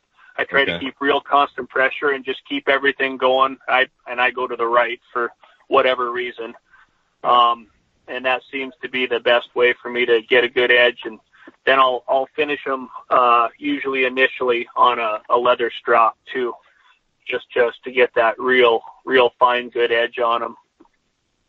Okay, so you you you you keep pushing to the right, pushing to the right.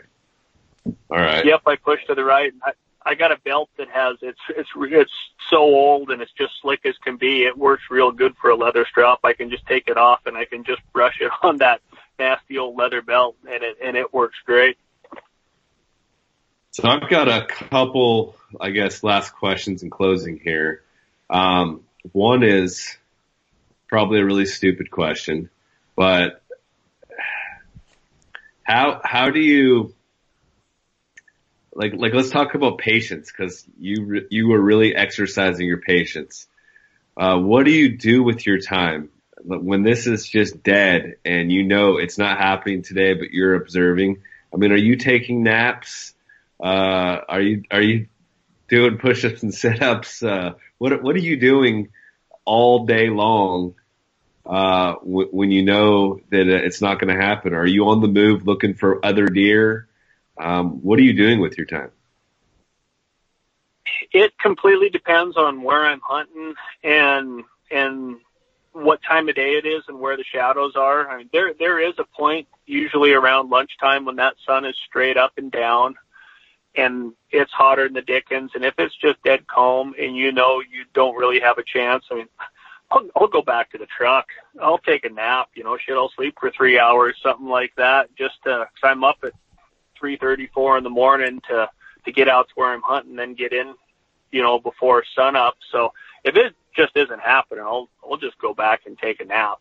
You know, have a Gatorade and a sandwich and hang out. I always have books in my truck. I I love to read, so I might open up a book and get in a handful of chapters and then then go back out for the evening. But as far as just sitting on a knob at 90 degrees on a dead calm day with the sun straight overhead, knowing that I can't do anything with the deer and I probably can't even find one right now anyways.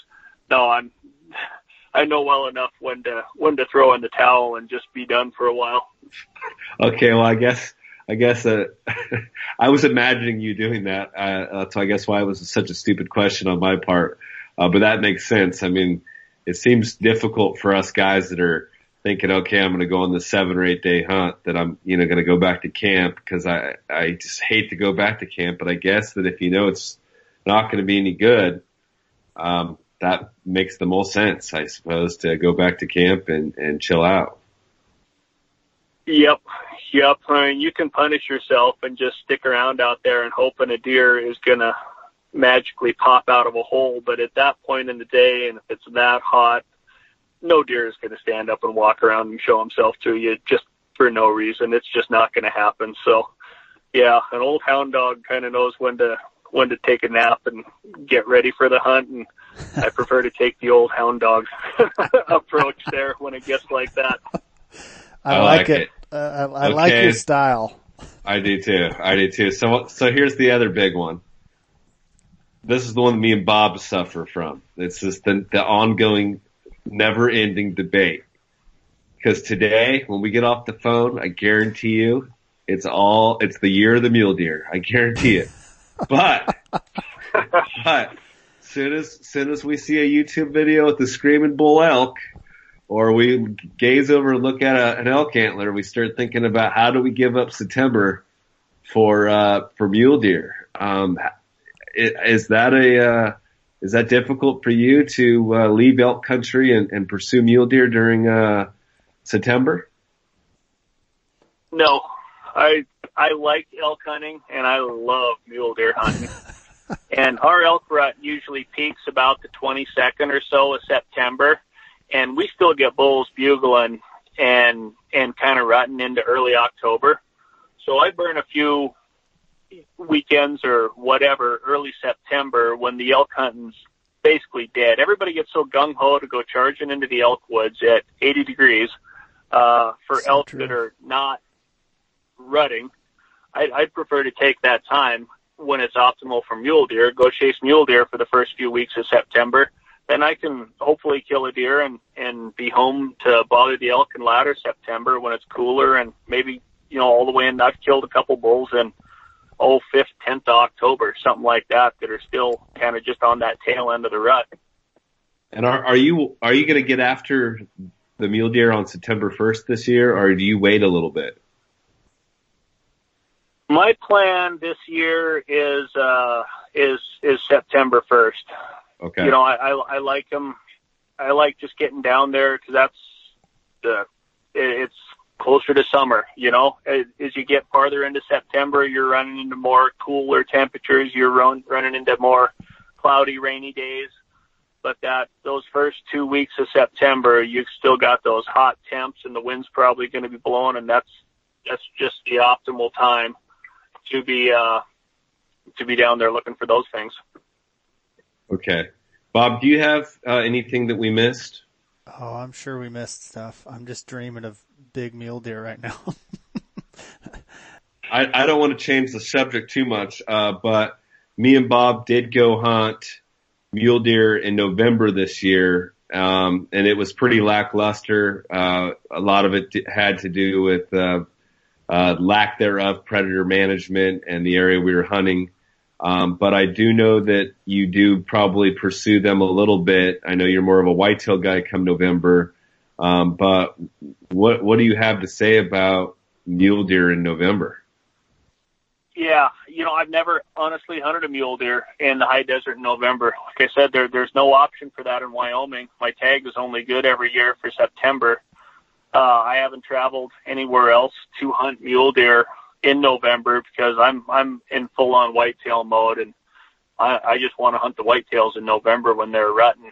Sure. So I really haven't bothered with mule deer that much, uh, outside of the odd one you bump into here in Montana, but it's pretty tough to find a mule deer that trips my trigger in Montana after going down and looking at the big ones in Wyoming. You know, you come up here and you're looking at average little bucks here and there and I'd rather go chase a whitetail.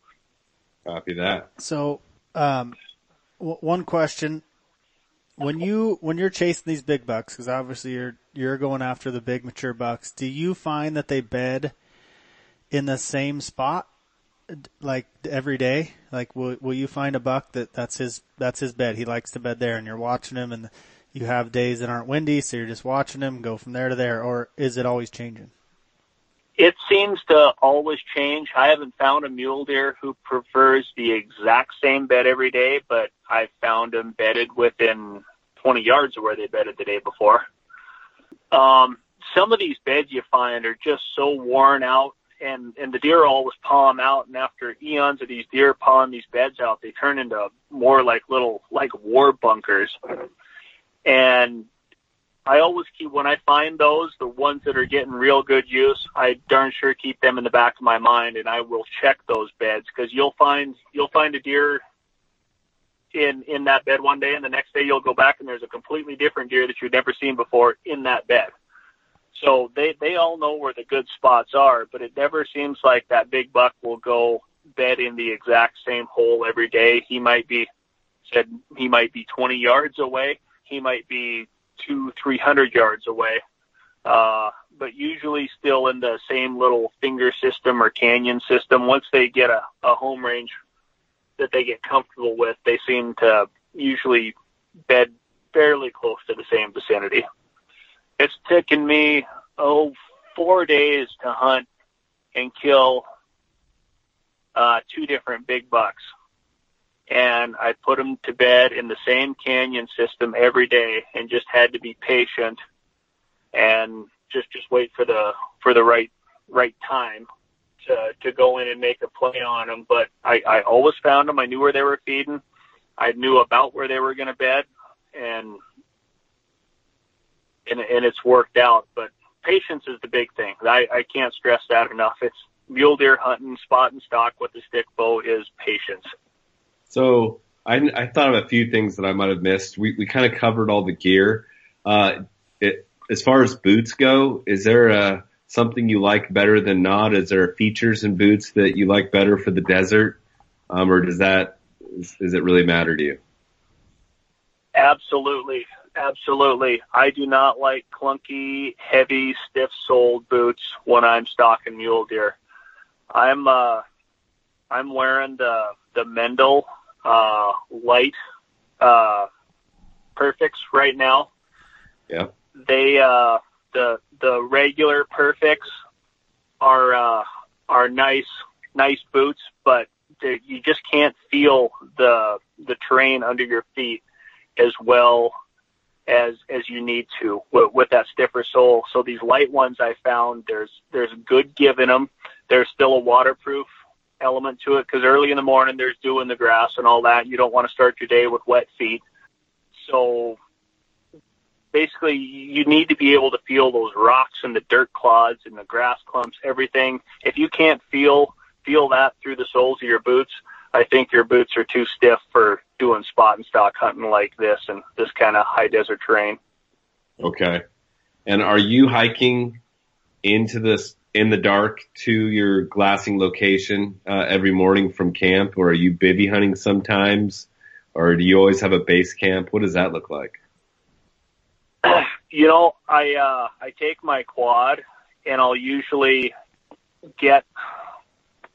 Oh, the place I'm hunting now, it takes me about it's about four miles to to get through this place, kind of at a diagonal where I know there's no deer going to be, and they got their little two tracks on the place that they they go to the water tanks and this is and that. So I'll just buzz my quad and save myself four miles of hiking, and then just put on my pack and and climb up on some of these real tall knobs that overlook the right stuff, and I just spend my day up on them knobs looking around uh, and if I see something great, if not, like I said, if it gets hot and miserable, I can just go get on my quad and get back to uh, where I park my truck and have a sandwich and and all that.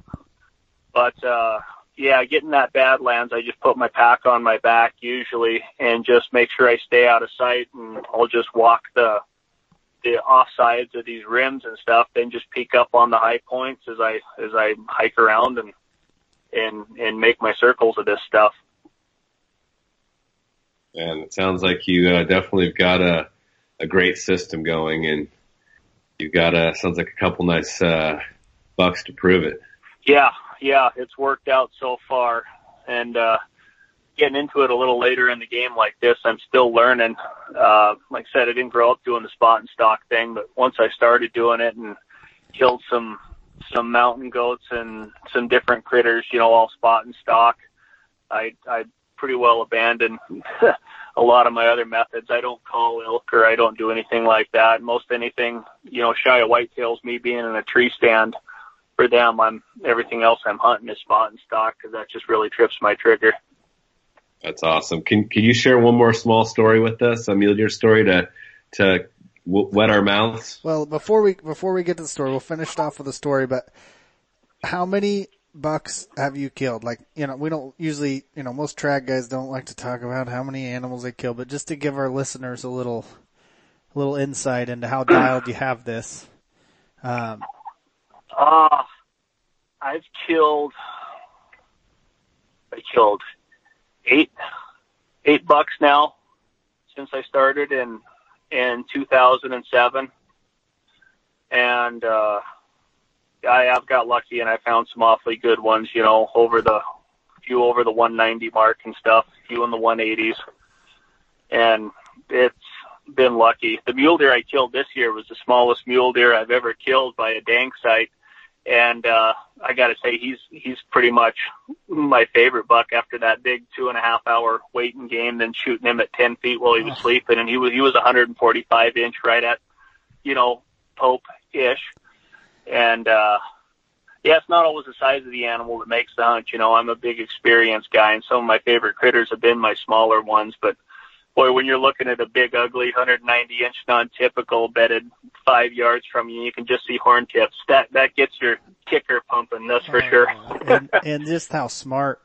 I mean, for guys that don't hunt mule deer that listen to this, like how smart a old, big old buck like that is, and how how hard it is to kill one with a stick bow is uh, it's an incredible Yeah. accomplishment. It's something else. I mean, a big mule deer buck, I think, is one of the smartest animals alive. And like I said, you can fool their ears, you can fool their eyes a little bit, but if if they smell you, it's over with. So when when you commit to going all in on a stock on one of these things, you know you're pretty much going to get one chance. And if you, if you want me to finish with a story here, I could. uh I could finish with this big old non-typical that actually a buddy of mine nicknamed Pulley because he told me that the only way I was going to kill this deer is if I got a bow with pulleys on it because there was no way in heck I was going to ever get close enough to him with a stick to kill him. And that old deer took me four days to kill and I could only hunt him half a day. I could hunt him from noon on because the way I had to access this canyon where he lived, it was impossible to access in the morning and have the sun right and the wind right. So I had to wait and kill time. Like you were saying, what do you do for all that time? Pretty much go crazy until noon, knowing that the shadows were going to be right. And I was able to walk way out of my way down this fence line, then come in on the bottom side of this canyon and look up it and try to, try to get a glimpse of him. And, uh, first day I snuck in, got about 40 yards from where he was bedded and knew I was dead in the water. There ended up being a couple does with him. And I hung out there. I spent, oh, I don't know, a couple hours there, probably at 40 yards, but I, I couldn't move. I was basically pinned by where these does were. And the scruffy old antelope comes over the ridge on me and comes feeding up towards me and sees me, lets out this great big snort and goes running right down through the middle of the deer. And I watch them all charge away. And I thought my, it was over for me, but it wasn't me that spooked the deer. They didn't, they never knew I was around. So I gave it the next day. I went back in at noon, did the same thing, got in there, looked around that canyon, ended up finding him up on this butte with a little buck. And, and they were, they were bedded just under the lip of this butte. And I devised a plan, made a huge loop around, took me probably two hours of walking to get around this canyon and get up to where they were. And I got 15 yards from that big guy. And I'm tucked down there. The wind's hitting me hard in the face. And that little turd two point buck gets up and decides to feed. And he feeds right up to me. And I had that deer probably five or six feet from me. And I'm tucked down in a little ball next to a sagebrush, basically with my face in the dirt. And that deer analyzes me and he decides he doesn't like me and he, he kind of, he didn't blow up, but he, he startled and ran off. He never smelled me. He never got on the downwind side of me. And that big buck went up with him. They dropped down in the canyon, poof, gone.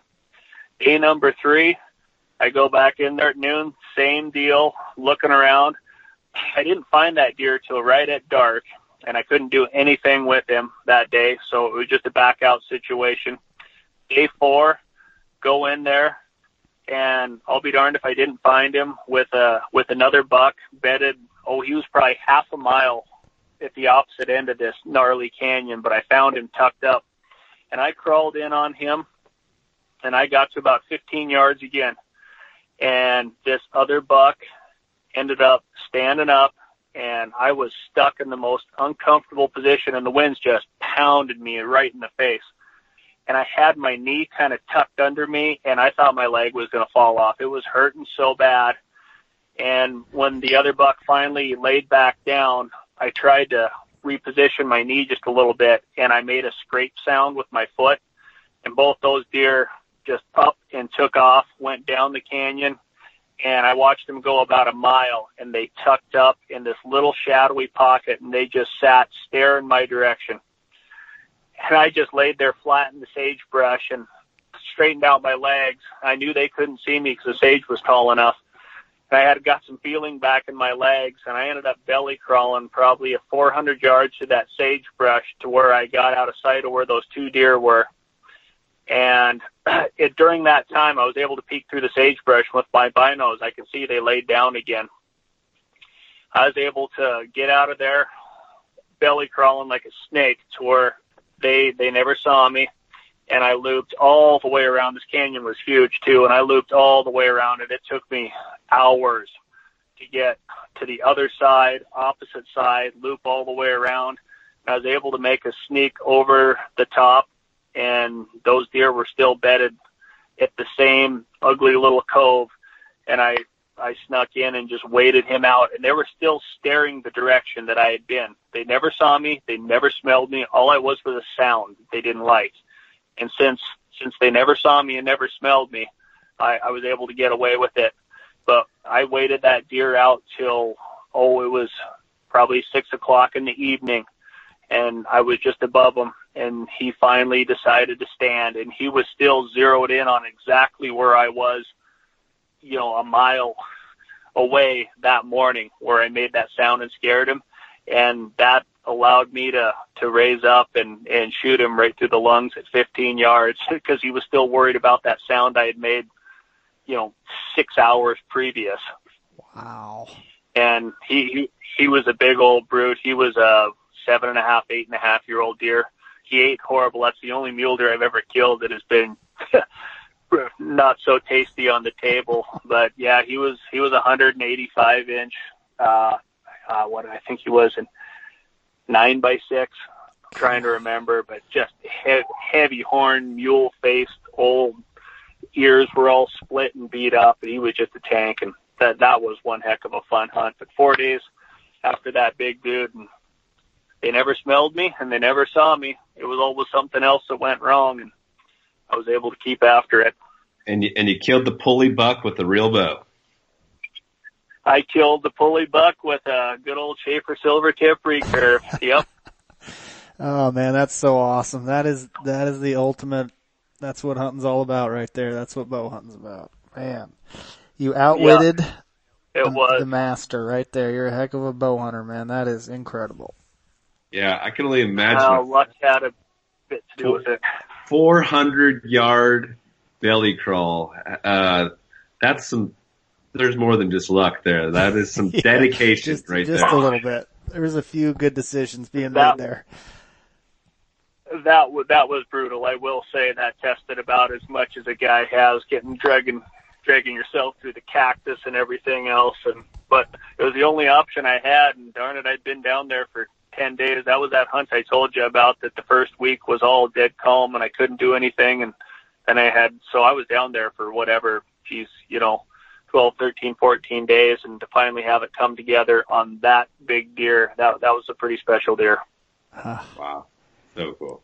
Yeah, incredible, man. Incredible. Well, we don't want to keep you all day. I know you just probably rolled in from work and need to run into the house and see your family. We appreciate it so much, man. I mean, we are so excited right now to go, go deer hunting. And uh, I know our listeners will be too. And it's, and it's that time of year to be planning. So, uh, for our listeners out there, if this doesn't get you excited to go chase some, some giant mule deer around, I don't know what will. So we appreciate you sharing it with, uh, with everybody. And I know I picked up some tips from, uh, from you for sure that I'll be, uh, trying out while I'm out there because unlike you, I'm a lot slower of a learner and, uh, definitely don't have it figured out. And it's so awesome to talk to guys like yourself that have been doing it for so long because everybody everybody has their little tricks and they all you know they all make make it work in their own way you know and uh it's just very interesting for a guy like myself who you know lives and breathes bow hunting for sure I appreciate the uh, the sharing of the knowledge because it it is super helpful, and I think a lot of guys uh, hold back, and um, I do appreciate that. And I also want to say that uh, I really, you know, like uh, and respect the answers you gave us, you know, um, uh, on the questions that we asked. Uh, so, you know, hats off to you. Thank you so much. Well, yeah, thank you guys. This has been a pleasure, certainly. And yeah, I mean, this spot and stalk hunting, it's, it's all the tricks. I mean, you guys have had Marv Clyncke on and and all that. I mean, talk about a mule deer master right there. Just try to pick up and absorb what what guys like him are talking about, and it's not like you're asking for what canyon I'm hunting in. So Yeah. there's there's nothing but information to share and try to help out, and that's kind of the trad community is its own right there. You know, I mean, I kind of feel like the trad guys are usually really willing to help out and and give as much info and, and help as they can. I know there's a lot of them that have certainly helped me over the years and, and gosh, trying to give even a little info back about a sneaker booty. I mean, whatever a guy can do to, to see somebody be successful out there with a stick and string. Yeah, absolutely. And and and Marv Clyncke, as you say, he is one of my favorite human beings, and that podcast was awesome. But I think what uh why this one has got me so excited is because we don't have alpine deer. We're we're we're hunting the high desert, and so just talking to you about hunting high desert has got us, you know, just frowning at the mouth. So yeah, thanks again. Good, good. Well, I'm ex- I'm excited for you guys. Hopefully, you guys can get out there and find one and get in and do that 12 yard when they're sleeping shot or something. There's there's nothing better than that. There'll be some stories. They might be the, uh, the misses or the mishaps, but there'll be some stories for sure. I got I got a few of them too, but uh yeah, you guys can bother me about that. Oh, we time. will. We will. I'll. Or- Oregon is kind of not a great state for anything, I guess. Uh, but blacktails. Because it's one of the only states. yeah. But we do have uh, a traditional only area for mule deer in the high desert. So that kind of cuts out the compound hunters from going there and it is a very, very remote area. And I think everyone kind of hunts in the same spots, but you can get away from those spots and there is deer that to be had there. Um, and I've put my eyes on some good bucks. And so it's kind of exciting to go hunt somewhere where you know that, uh, um, is kind of set aside for traditional gear only.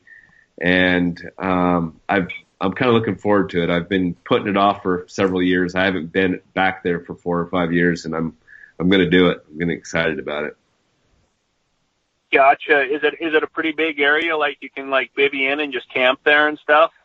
Yeah, it's um it's a pretty large area. It's two different mountain ranges and everyone seems the roads are real rough and everybody that does hunt it seems to hunt up on top, but there is some big nasty canyons and gorges that you can get you can go bivvy into and um or even just hike in and out of uh, day hunt in and out of um, and it is Uh-huh. also very remote. It's the Nevada border, and it's it's many hours from anything, um, and many hours to get up in there. So it's there's not a, a lot of dudes that are like going deep into the canyons and tearing it up.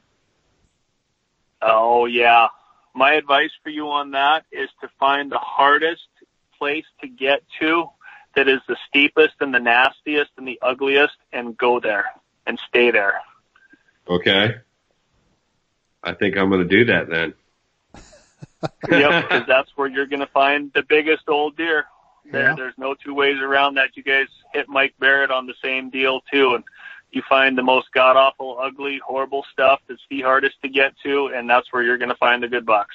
So if I do that, um, I need to stay back though a bit, right? Like if I'm going to camp and stay in those type of areas, uh, you know, how far back do I need to, like if I'm looking at something, do I need to stay back a couple miles or, uh, what's your suggestion on that? Oh, you know, I wouldn't. It, it, it depends on what you find. You know, you don't want to be camping anywhere. If you're camping up high and looking down the, these big canyons or anything, you don't want any point to where the wind is ever going to take your scent and drift from you down the canyon. You know, that's a big no-no. Those deer will pick you up from a mile away and they won't like it. Um, if camp, camp wherever you won't be putting Yeah. any scent Yeah. into where you're hunting, and whether that's a hundred yards or, or two miles, that's up for you to to, to make that. But Yeah. uh, as the thermals change, you just don't want ever any of your scent to to waft down through where these deer are sleeping for the day because they will not tolerate it. Yeah. Okay. That's perfect. Good, good advice. Thank you. Awesome. Yeah. Well, thank, thank you yeah, so much. Absolutely. We're, we'll, we'll, uh, we'll have Well, to get you you back uh, Yeah. after season and good, good luck to you out there in Wyoming. Yeah, yeah. Thank you. Good luck to you guys too. I'll zip you some photos here, and looking forward to your stories after this fall. we'll Awesome. do our Thanks, best. Brian. Thanks, Brian. We, Tell your old man we'll be getting a hold of him soon. Perfect. I'll uh, I'll let him know. I'll I'll call him tonight and tell him you guys are going to bother him. He'll be happy. Awesome. All right. Thanks, Brian. Take it easy, brother. Take care of that family. Well, you guys have a good evening. Well, Yeah, thank you guys. Oh, Thank thank, you. you. man. Thank you for your time. We know you're a busy, you know, working guy, so we really appreciate it, and uh, we'll definitely uh, get you back on here to talk some more. Once again, thank you guys for supporting the podcast. Don't forget to tell your friends about the podcast. Check us out on Instagram, dragquest.com. Leave us a five star review on Apple Podcast, iTunes. That helps the podcast a ton. Keep the wind in your face. Pick a spot and shoot a big old mule deer this fall. Frosty before the sun comes up, the geese are on the wing. The deer are fat and happy, no, they don't suspect a thing. I can't take it any longer, I've got to breed some mare. The only cure for what I've got out there. I've got Nimrod neurosis, longbows on the brain. I'm an outdoor junkie through and through, hunts my middle name. My eyes are on the target, broadheads all wide true. Can't wait till I can get outside so I can play a few.